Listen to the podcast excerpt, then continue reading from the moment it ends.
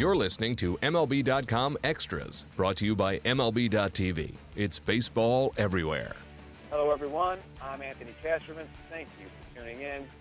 It's time to talk a little Royals with Jeffrey Flanagan of MLB.com. And Jeffrey, uh, since we last spoke, the Royals have dropped five of their last six. They finished April with a five-game losing streak. Pretty jarring because they did not have a five-game losing skid at all in the 2015 championship season. Uh, they were outscored 26 to seven in that five-game span. What, what do you make of the recent struggles, uh, the recent vulnerability, I guess you could say, uh, here lately?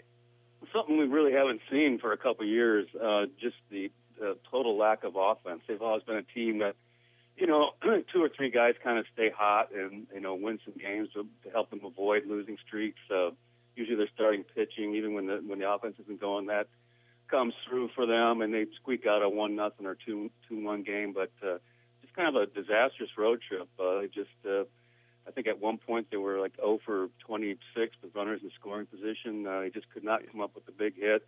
Um, they were getting hits, just not with guys on base. And, uh, you know, I guess that, that happens to all teams, obviously. Uh, you know, the Dodgers had a pretty bad six game streak, too, where they weren't scoring. So every team goes through this. Uh, the Royals kind of muscled their way out of it on Sunday. Uh, a big homer from Hosmer. And, kind of uh, scratched together and manufactured a couple runs and got good pitching, and that's their formula.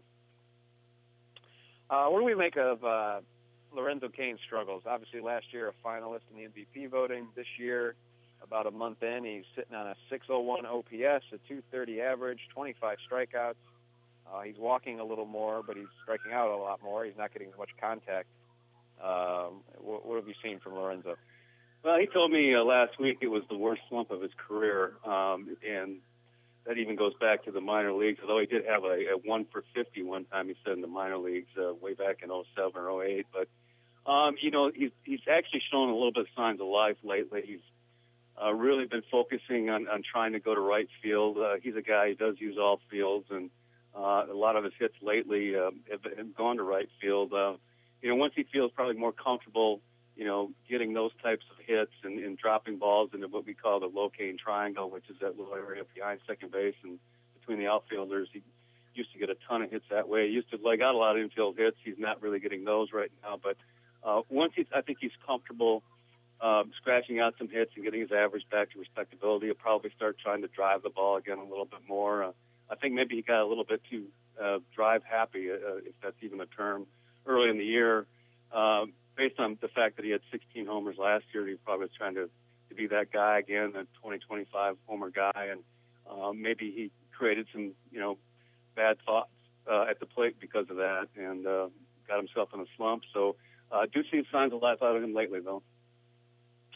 Yeah, when I looked the other day, he was definitely uh, looking at the numbers a little bit. He was definitely seeing more hard pitches. So uh, I think there's definitely been an adjustment to Cain coming off of that that huge 2015 season. His turn to adjust back. It's the way the game is played. Uh, yep. Alex Gordon, he needs to make some adjustments as well. Batting 213 with a 325 slugging percentage. Uh, what does he say, or what is being said about Gordon's start?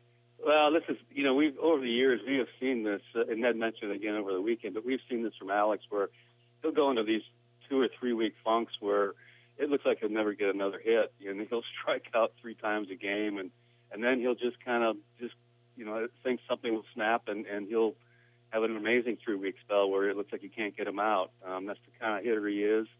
He's been that way his whole career. Um, he did. Uh, I thought he had some better swings yesterday. On Sunday, uh, his last time up, he got a fastball and hit a, a really hard line shot into the, into right center. So uh, at least he had that thought as he was heading home from Seattle. But uh, I would expect him to get hot pretty soon. Um, Kendrys Morales to get hot pretty soon. They got a lot of guys, uh, you know, not just Cain and Gordon, who are uh, just struggling and not themselves right now. Uh, Escobar was another guy in that group. Yeah. Uh, and he kind of snapped out of it yesterday with three hits. So uh, I would expect. Uh, you don't see it often, but maybe this whole team comes out of their slump together and they start beating teams, you know, 12 to three every day.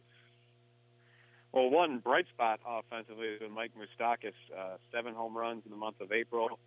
I believe he's got something like 23 or 24 home runs in his last 400 at bats going back to last year. What what did Moose do to tap into that power more consistently?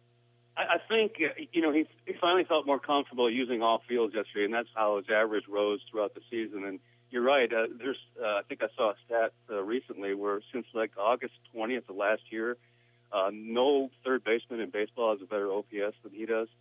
Um, He's just been, uh, you know, he's been very confident, uh, and you see this with younger players. You know, he's in his third or fourth year, and um, they, they they start to feel confident at the plate. They they know what pitches to attack, and and he's been doing that. And with seven home runs, and, and what's really uh, I think nice for Royals fans in, in the organization is a couple of those balls have been to like straightaway center or or just a tick to the left center. So he's developing some power the other way, and um, you know that's a, that's a great sign for for him going forward.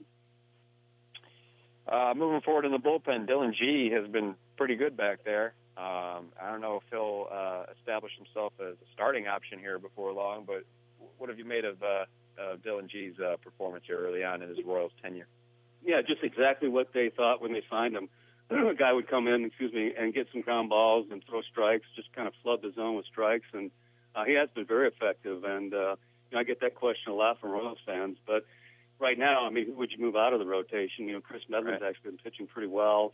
Uh, threw a one hitter his last time out, um, just giving up a home run in a game they lost. But uh, Chris Young, maybe uh, he's been kind of on and off, uh, uh, just making one or two bad pitches a game, and, and it's hurt him. But uh, certainly nice to have that option down there. Um, and right now, with uh, with Danny Duffy throwing as well as he is, and, and the rest of the bullpen, it's uh, a nice problem for Ned to have.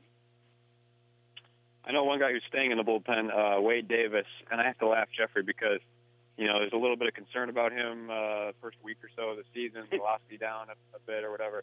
Uh, well, we'll let you know when he gives up his first earned run of the season. Uh, and he's also got the longest active streak in the big leagues. He has not allowed an extra base hit in his last 23 and two thirds innings. So uh, Wade Davis seems to be just fine back there. It sure seems like it. Uh, he has velocity back up there to 95, 97 recently, and uh, and yeah, you mentioned the extra base hits. I think he's just given up three singles this year. So typical Wade Davis, just, he's just a monster back there, and uh, you got to throw Kelvin Herrera in that loop too because he hasn't given up a run yet this year either. Uh, pretty good matchup this week, Jeffrey. Uh, defending champs versus the team with the second best record in the majors with the Nationals coming down. Should be a nice treat.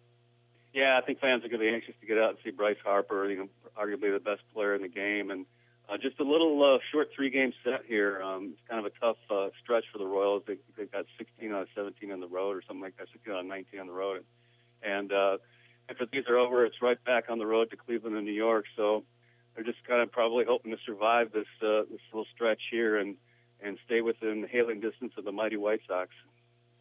Absolutely, yeah, that's a start, uh, a rip roaring start. I don't think anyone really saw coming. So the Central uh, is certainly intriguing here early on, and the Royals are always intriguing. I want to thank Jeffrey Flanagan for joining us to talk about all that.